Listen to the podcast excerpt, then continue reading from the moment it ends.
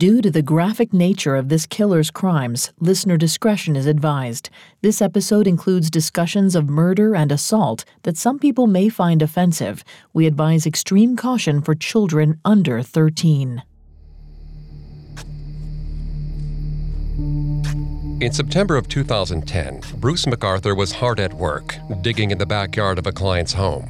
It wasn't easy. The stone planters were enormous, and at 58, McArthur definitely moved a little slower than he used to. McArthur had run his own successful landscaping business for a number of years now and had a reputation for creating beautiful outdoor spaces featuring gorgeous succulents and tropical plants. His wealthy clients talked, and word of mouth usually brought him steady work. But McArthur didn't want anyone to talk about this particular project. He didn't even want them to see what he was planting in the soil. That's why he was there in the middle of the night. As he paused to wipe the sweat from his brow, McArthur noticed something glinting in the dirt. It was a silver bracelet. He considered the trinket for a moment, then decided that he wanted it for himself, something to remember this night by. He bent down and pulled the bracelet from its dismembered wrist. Then he tossed the bloody arm back in the planter and kept shoveling. He didn't have time for any more sentimentality. There was still more work to be done before the sun came up.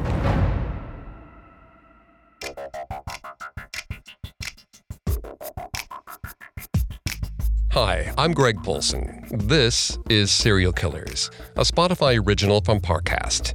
Every episode, we dive into the minds and madness of serial killers. Today, we're delving into the killing spree of Bruce McArthur, the most prolific serial killer in Toronto's history. I'm here with my co host, Vanessa Richardson.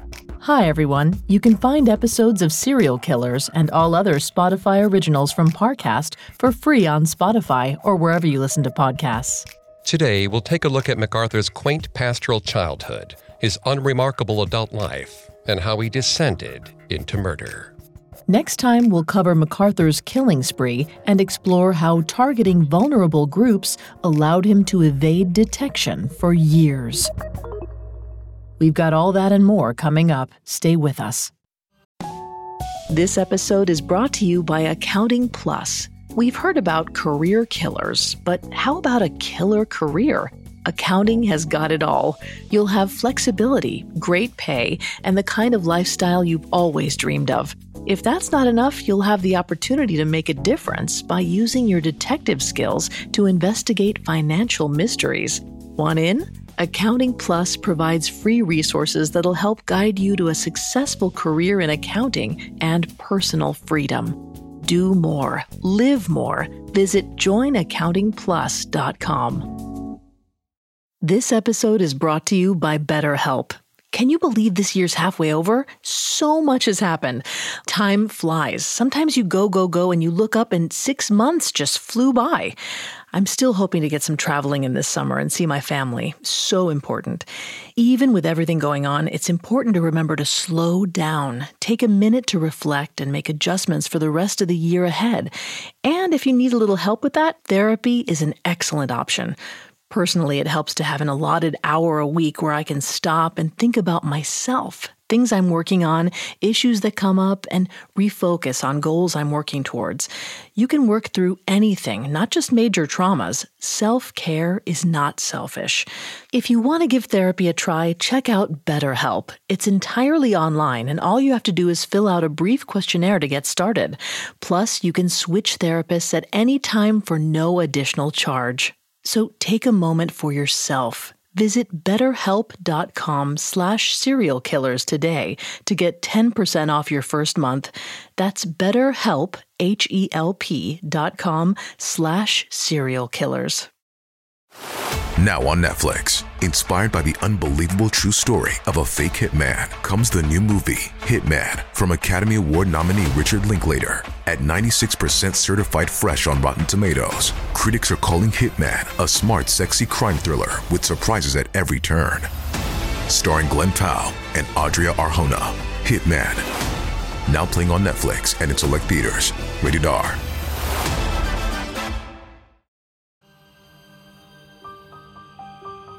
It's never too late. That inspirational phrase is a classic for a reason. It's an important reminder that no matter how old you are, you're the one who gets to write your story and decide where it ends.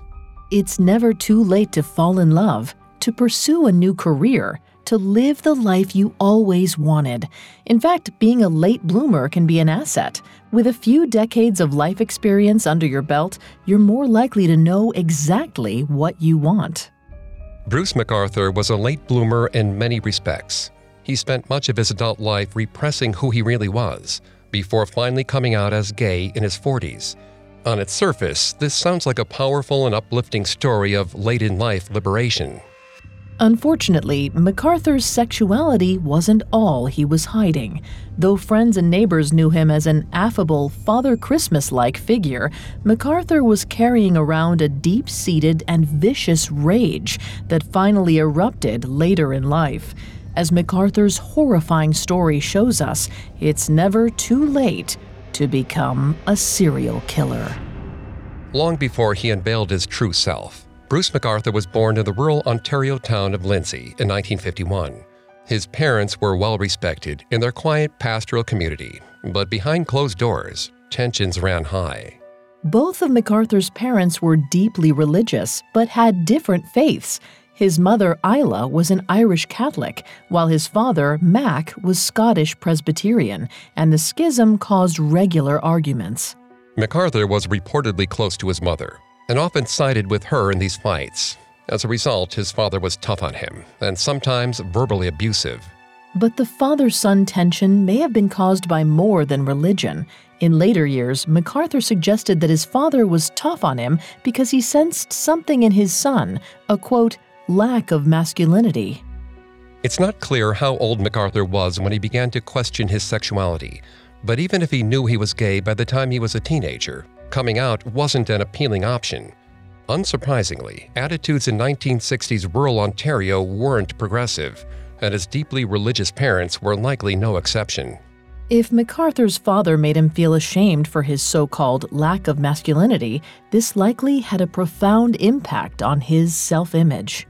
Vanessa is going to take over in the psychology here and throughout the episode. Please note, Vanessa is not a licensed psychologist or psychiatrist, but she has done a lot of research for this show. Thanks, Greg.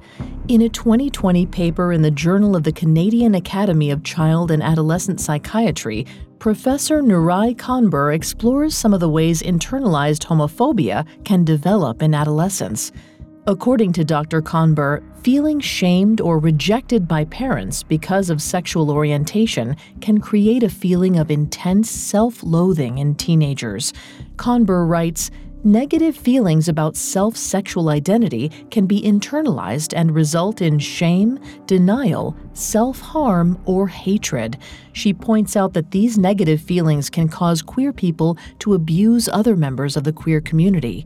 Kanber also finds that emotional immaturity in adolescence can lead to self hatred and anger as a coping mechanism to deal with feelings of rejection and isolation. Dr. Kanber also notes that if a young person isn't able to develop a healthy coping strategy to deal with shame or ostracization, they can develop a sense of self loathing Eventually, this can lead to damaging forms of internalized homophobia, such as living a heterosexual life, marrying an opposite sex partner, and even protesting against LGBT rights. We don't know exactly what happened between McArthur and his father, but McArthur likely grew up feeling that his true self was to be hidden at all costs. After all, the McArthurs had a reputation to uphold. They were considered a family of good pedigree. So much so, in fact, that parents in Toronto often sent their troubled children to stay at the McArthur's house. The idea was that time away from the hustle and bustle of city life could be beneficial to wayward youths. As guests, the children were expected to help out around the farm and do manual labor in exchange for their room and board. As a result, McArthur grew up with a revolving door of temporary foster brothers and sisters a friend of the family, Marianne McEachern, recalled there were always kids coming and going. Lots of times there would be maybe six to ten. Growing up in a household where other parents sent their kids for reform, it's no surprise that young Bruce was a disciplined boy. As the McArthur's own son, he had to set an example. He helped out around the farm, did well in school, and even won singing competitions. Ron McEachern, who attended the same one room schoolhouse as McArthur, recalled that the McArthur boy was a stickler for the rules, even to the point of alienating his fellow students. In other words, McArthur was seen as a tattletale. McEachern recalled, he was always sucking up to the teacher. If we got into trouble, he'd run in and squeal on us. He just wasn't like the rest of the boys. Soon enough, McArthur moved on to a larger school where he stood out less. Beginning in ninth grade, he was bused into the nearby village of Fenelon Falls to attend high school. McArthur was an ambitious and opinionated teenager. His yearbook entry lists his favorite pastime as a good argument. His ambition was to be successful. And what did his probable future hold? McArthur wrote, Your guess is as good as mine. But however uncertain McArthur's future felt, he knew he didn't want to go it alone. During high school, he began dating a fellow student, Janice Campbell. It's possible that McArthur considered himself bisexual and wasn't consciously denying his sexuality by dating Janice. But it's also possible this was internalized homophobia at work. McArthur was desperate to live up to his father's standards of masculinity, and that included dating girls. Whatever McArthur's motivations, he and Janice were inseparable. By their senior year, they were going steady and making plans to move in together when they both graduated. Rural Ontario offered limited prospects for a young couple, and McArthur was hungry for success. So, after high school, they moved to the city of Oshawa, about 40 miles east of Toronto. A couple years later, Bruce reportedly began working at Eaton's, a large Canadian department store. In 1974, when Bruce was 23, he and Janice married. A picture perfect suburban life beckoned. McArthur had steady income, an active role in his local church, a loving wife, and soon two children who he doted on. It was the definition of a life his parents would approve of. Still, McArthur must have known that he was living a lie. In later years, he described how his participation in the church helped to avoid dealing with his feelings of guilt for being gay. After a few years, McArthur left his job at Eaton's. It's not clear whether he left by choice or was let go, but he soon got a new position as a traveling salesman for a sock company and began spending long stints on the road alone. Perhaps McArthur consciously chose a position that allowed him to move around more, delivering a freedom that his life otherwise lacked. Then again, maybe being constantly on the move just made it easier to keep his mind off his unexplored desires. In any case, he soon had more pressing problems to deal with. In 1978, when McArthur was 27, his mother was diagnosed with terminal cancer. She died soon after, when she was just 49 years old. Just a couple of years later, McArthur's father died of a brain tumor. Before the age of 30, McArthur had lost both his parents. Since his father's disapproval seems to have been a major reason why McArthur stayed in the closet, you might assume he'd be liberated by his death. But in fact, he spent his 30s doubling down on his life with Janice. In 1986, he bought a red brick house on a corner lot for his growing family. Eventually, however, the facade started to slip. As he spent long days crisscrossing towns in northern Ontario, McArthur had plenty of time to think, and plenty of opportunities to finally indulge the longing he had tried so hard to repress. Sometime in the early 1990s, when McArthur was around 40, he started cheating on Janice with men. It's not clear exactly where he met these men, but it's likely the encounters happened while he was on the road for work and he clearly couldn't bring himself to keep the secret from his wife for long. After a year and a half, he confessed to Janice that he had been unfaithful and came out to her. But their marriage didn't end. In fact, the couple continued living together for several years, perhaps for the sake of their children. Finally, in the late 1990s, the couple separated. McArthur moved out of the family home and moved to Toronto, where there was a thriving gay scene. He moved right into the heart of the action, in the Church and Wellesley neighborhood, colloquially known as Toronto's Gay Village. Though it comprises just a few city blocks, the district has an outsized significance to the LGBTQIA community across the nation. In the early 1980s, Canada's gay rights movement was spurred by police raids on bars and bathhouses in the village. Decades on, the area had become a cornucopia of pride flags, rainbow crosswalks, and shimmering disco balls, and also a refuge for LGBTQIA people to mingle, work, and fall in love. It was the perfect setting for McArthur, now in his mid 40s, to finally live his truth and connect with his new community. Around the time McArthur moved to Toronto, he met Skandaraj Navaratnam, a 29 year old transplant from Sri Lanka. Navaratnam had come to Canada as a refugee and settled in the village, where he was known as a vibrant, charismatic social butterfly. Skandaraj and McArthur made an odd pair. Skandaraj was tall, lanky, and gregarious, while McArthur was stocky and quiet. But Skandaraj was into older men, and there was an attraction between them. The romantic timeline here gets a little fuzzy, but it seems McArthur and Skandaraj may have been just friends at this point because McArthur reportedly had a boyfriend. There's not much on record about that relationship, but McArthur apparently started seeing his boyfriend within months of moving to Toronto. It must have felt like a huge moment, a new start after years in the closet. But the relationship didn't work out. Things ended after a few years because McArthur's boyfriend wasn't ready to commit. McArthur had trouble coping with the breakup. He felt lost, back to square one. And it wasn't just his personal life that was in trouble.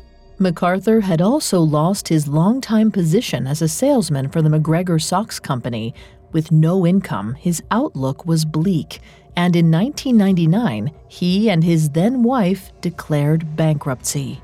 Now, almost 50, McArthur was single, broke, and untethered from everything he had ever known.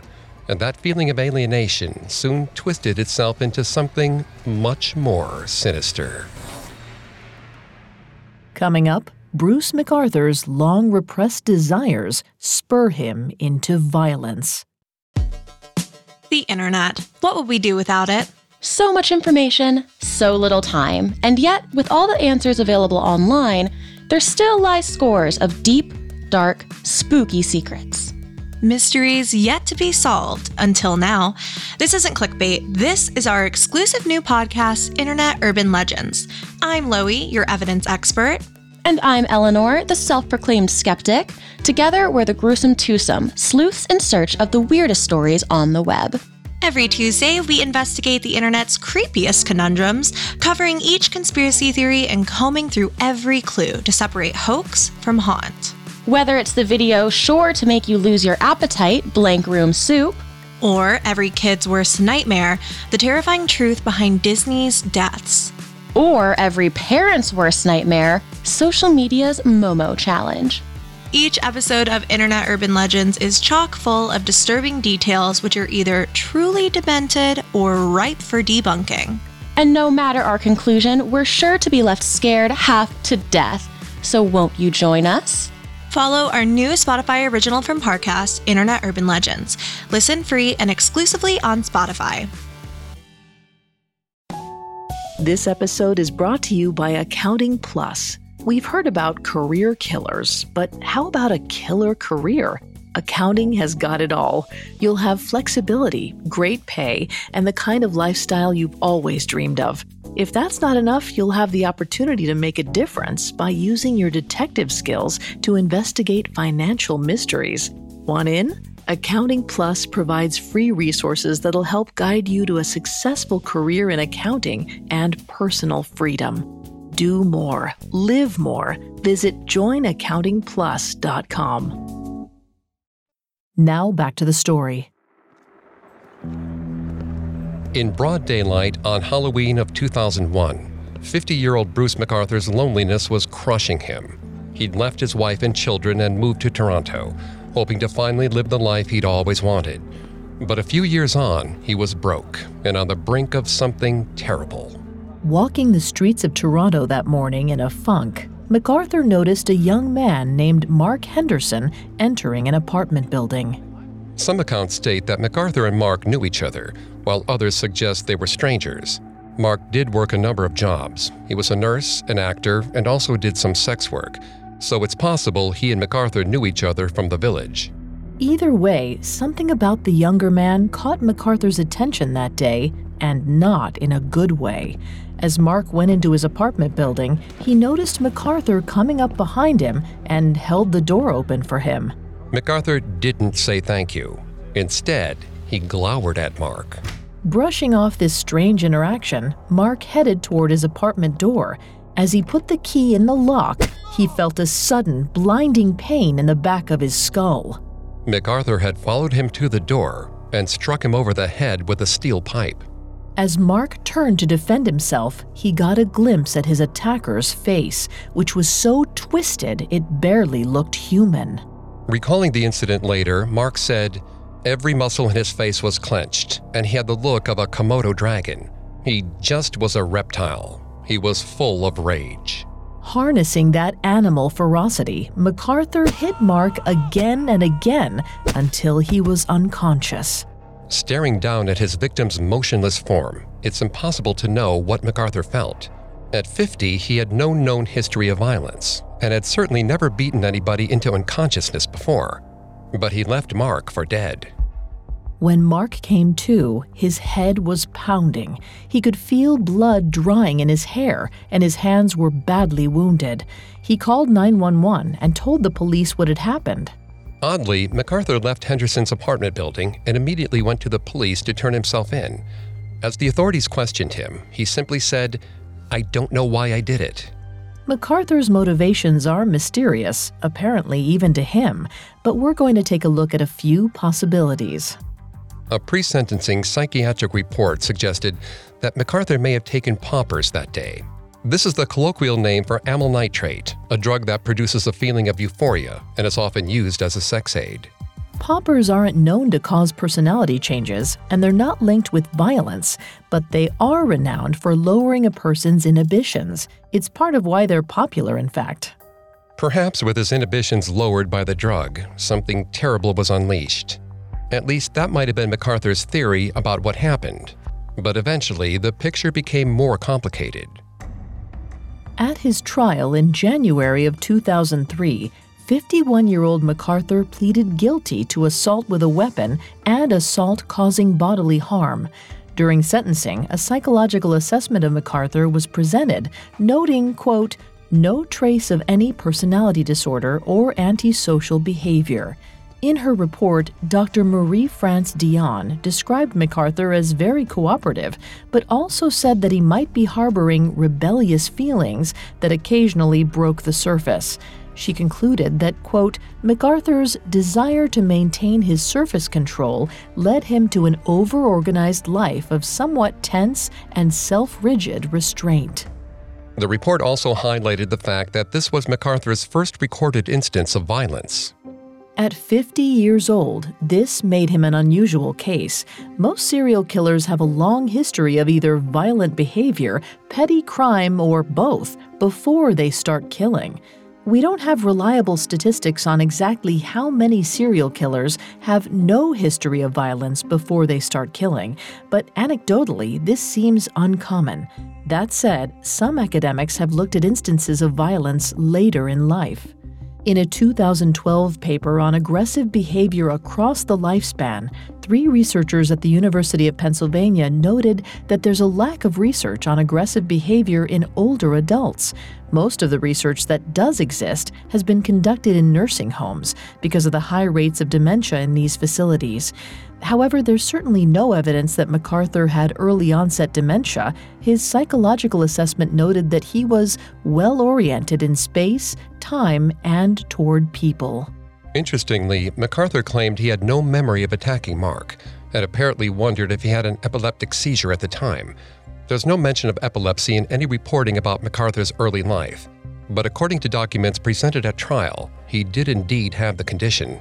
According to the Epilepsy Foundation, Epilepsy has long been associated with aggressive behavior in the public consciousness, but there's little evidence to support this. Most people with epilepsy are no more likely than others to act aggressively, although some patients do have episodes of aggressive behavior between seizures. In a 1986 report on epilepsy and violence, researcher David M. Treiman wrote about the so called epilepsy defense in criminal cases and the long debate over its use. Treiman concluded that violence during a seizure is rare, and when it does happen, it's usually the result of the patient being confused about being restrained. He writes, Violence early in a seizure is extremely rare, stereotyped, and never supported by a consecutive series of purposeful movements. It's not clear whether McArthur's doctors bought the epilepsy idea, but the psychiatric report concluded that McArthur's risk for further violence was very minimal. Partially on the basis of this positive assessment, McArthur was given a conditional sentence that involved a period of house arrest but no jail time. Additionally, he was barred, albeit temporarily, from the gay village as part of his sentence. While completing his term, McArthur kept a low profile over the next few years. He told his probation officer that his goal was to find love and settle down. But first, he was determined to reinvent himself and get his financial act together. He'd already declared bankruptcy once, and his legal fees had left him in worse shape than ever. He needed a new venture, something to occupy his mind as well as put food on the table. So in the mid 2000s, McArthur started his own landscaping business named Artistic Design and soon found enough work to make a living. He built up a client base of older, wealthy Torontonians. His clients admired the decadence of his yard arrangements, which often used lush tropical foliage and large succulents. With his money troubles taken care of, McArthur focused on his search for love. He joined a number of dating sites, including one named Silver Daddies. In his profile, he wrote that he was primarily interested in younger men, adding, I can be a bit shy until I get to know you, but am a romantic at heart. But there was one particular younger man who'd already been in his life for years, a man who McArthur had always carried a torch for. Skandaraj Navaratnam. Fairly popular in the village, Skandaraj had a wide circle of friends who he introduced to his new boyfriend. Unfortunately, McArthur didn't quite fit in. Joel Walker, a friend of Skandaraj, recalled thinking that McArthur was a little off. McArthur never hung out at the usual village bars that Skandaraj and his friends frequented. Instead, he favored a dark leather bar called the Eagle, which Joel described as a very good place to hide and be anonymous. This detail is telling. Even though McArthur had given up his suburban family life and moved to the village, it seemed he still wasn't truly at ease with himself. The self loathing that began in his youth still persisted. And if left to fester for too long, shame can be toxic. But not everybody considered McArthur strange. In fact, some people who knew him at this time described him as a kindly everyman, a portly grandfather like figure with a love of tropical birds. He baked muffins, made floral arrangements for friends' birthdays, and helped neighbors around the house. One friend described him as the kindest person I've ever known. Now in his late 50s, McArthur even found a seasonal gig as a mall Santa. With his white beard and jovial demeanor, it was surely an easy hire. But beneath his benign exterior, darkness lurked. And no matter how much McArthur might have wanted to reinvent himself, his vicious impulses could only be contained for so long. Coming up, McArthur's dark side makes a deadly return. This episode is brought to you by Rakuten. Are you ready to shop? Rakuten's Big Give Week is back. Get 15% cash back at hundreds of stores including headliners, Ulta, Ray-Ban, and Canon. Rakuten is how in-the-know shoppers get the best savings. They shop the brands they love and earn cash back on top of deals during Big Give Week, May 6th to May 13th. The cashback rates are even bigger. I'll be shopping for Adidas and Fenty. You can save on everything you need for summer, like clothing, outdoor gear, and travel. Join today for free and get an extra 10% cashback boost. That's an extra 10% cashback on top of Big Give Week's 15% cashback. You won't see higher cashback rates than these. Go to Rakuten.com or download the Rakuten app. R A K U T E N. Shoppers get it. One size fits all seemed like a good idea for clothes. Nice dress. Uh, it's a it's a t-shirt. Until you tried it on. Same goes for your healthcare. That's why United Healthcare offers a variety of flexible, budget-friendly coverage for medical, vision, dental, and more. So whether you're between jobs, coming off a parent's plan, or even missed open enrollment, you can find the plan that fits you best. Find out more about United Healthcare coverage at uh1.com. That's uh1.com. Now back to the story. In the summer of 2010, Bruce McArthur seemingly had it all. He was running a landscaping business and he was seeing his longtime friend, Skandaraj Navaratnam. But there was something monstrous building in McArthur an irrational rage that couldn't be soothed. Seemingly at the heart of this was his insecurity. He was convinced that Skandaraj was seeing other men. No matter how hard his young boyfriend tried to reassure him, McArthur only grew more jealous and obsessive. As Skandaraj's friends saw less and less of him that summer, they began to worry, and on Labor Day weekend, their worst fears were realized. On the evening of September 6th, McArthur and Skandaraj went out on the town together. They were last seen that night leaving Zippers, a legendary gay bar in the village. We have to speculate a little about what happened next, but here's how the rest of the night possibly played out. After leaving Zippers, McArthur took Skandaraj back to his apartment. They enjoyed a few drinks, maybe had sex, the kind of night they'd likely shared countless times before. But tonight, something was horribly different. At some point during the night, McArthur snapped.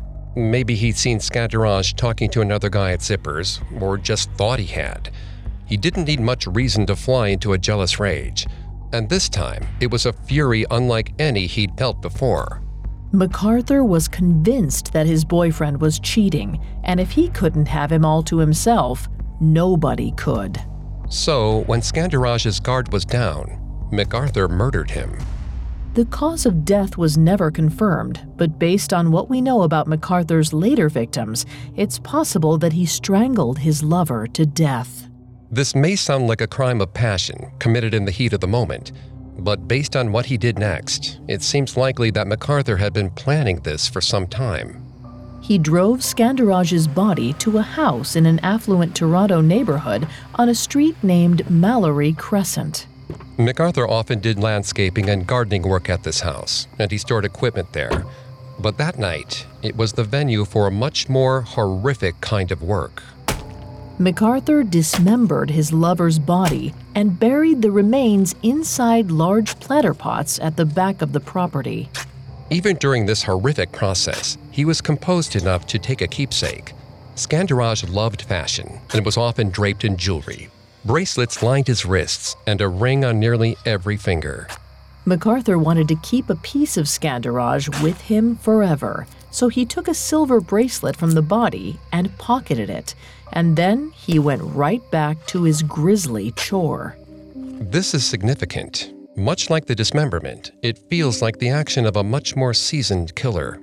It's not uncommon for serial killers to take a keepsake or trinket to remember their victims by, stealing not for financial gain, but to satisfy an urge. These items might be clothing, jewelry, or even body parts. FBI agent John Douglas, who played an instrumental role in the creation of the Bureau's Behavioral Science Unit, wrote about this behavior.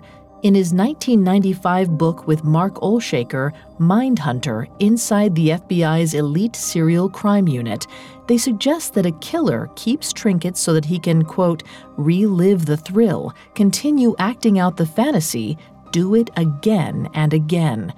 That said, it's not clear if this is what motivated McArthur. Perhaps it was remorse that made him want to hold on to a piece of Skandaraj, clinging to the memory of him. Or perhaps he wanted to cling to the memory of the murder itself.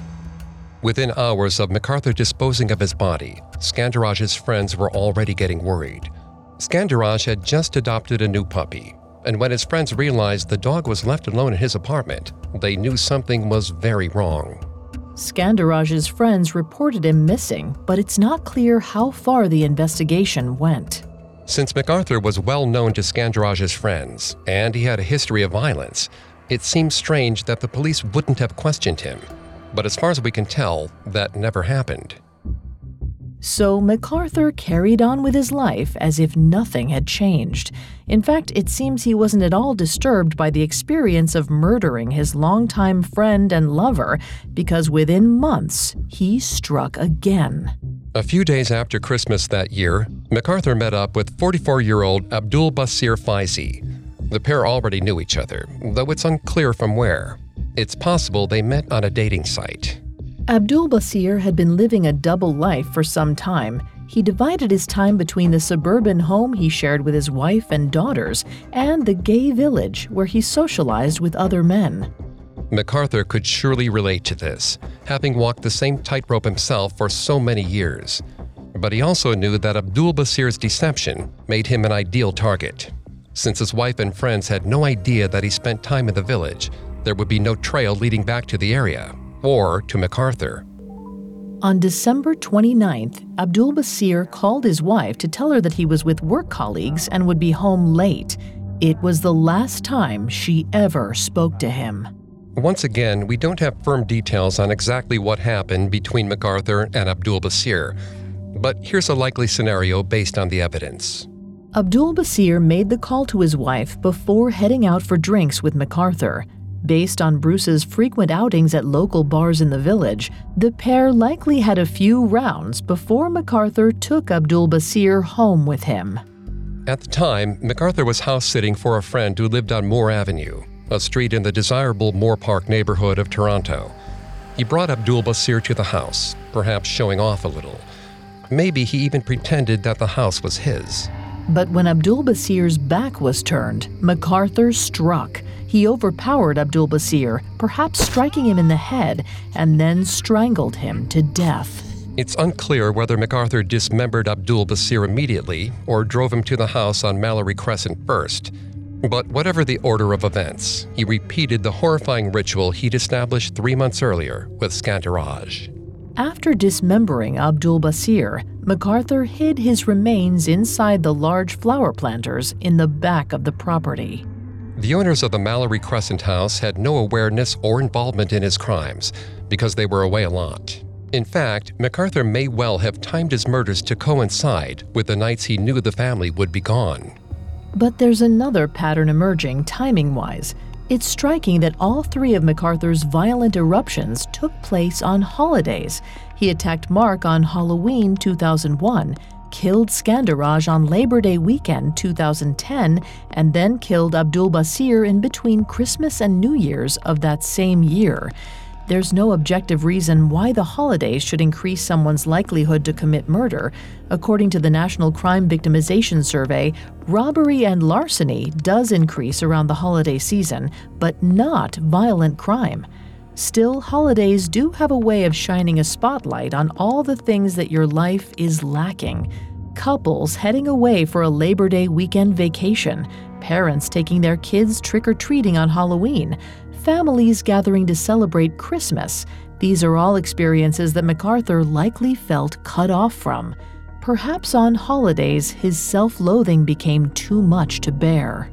Meanwhile, the Faizi family endured a nightmarish New Year's Eve. They reported Abdul Basir missing when he failed to return home. But because he had been leading a double life, they had no way of knowing that he had last been seen in the gay village. They certainly didn't know he had been with McArthur. Unfortunately, Abdul Basir's disappearance went largely unnoticed in the village, too. Even when police found his abandoned car near the Moore Avenue house a week later, there were no clear leads. But though the police hadn't yet made the connection, there was a significant parallel between the disappearances of Skandaraj and Abdul Basir. Both men were immigrants, originally from countries where homosexuality is criminalized. Skandaraj was from Sri Lanka, while Abdul Basir was from Afghanistan. It's possible that McArthur was drawn to both men because their experience mirrored his own. He wasn't an immigrant, but he was from a background where coming out never felt like an option. Like McArthur, Skandaraj and Abdul Basir had both found acceptance and freedom in the village. But there's another, darker interpretation that McArthur deliberately targeted men from marginalized communities, perhaps because he saw them as inferior to himself. Having been a salesman for so much of his life, McArthur was good at reading people, sniffing out their weaknesses, and telling them what they wanted to hear. And after years in the village, he understood the power dynamics of the place. He knew who the easy targets were. And that made it possible for him to continue killing in plain sight for years.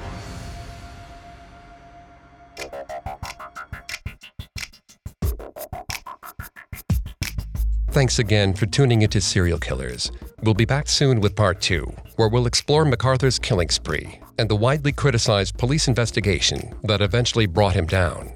For more information on Bruce McArthur, amongst the many sources we used, we found Jacques Gallant's coverage in the Toronto Star extremely helpful in our research.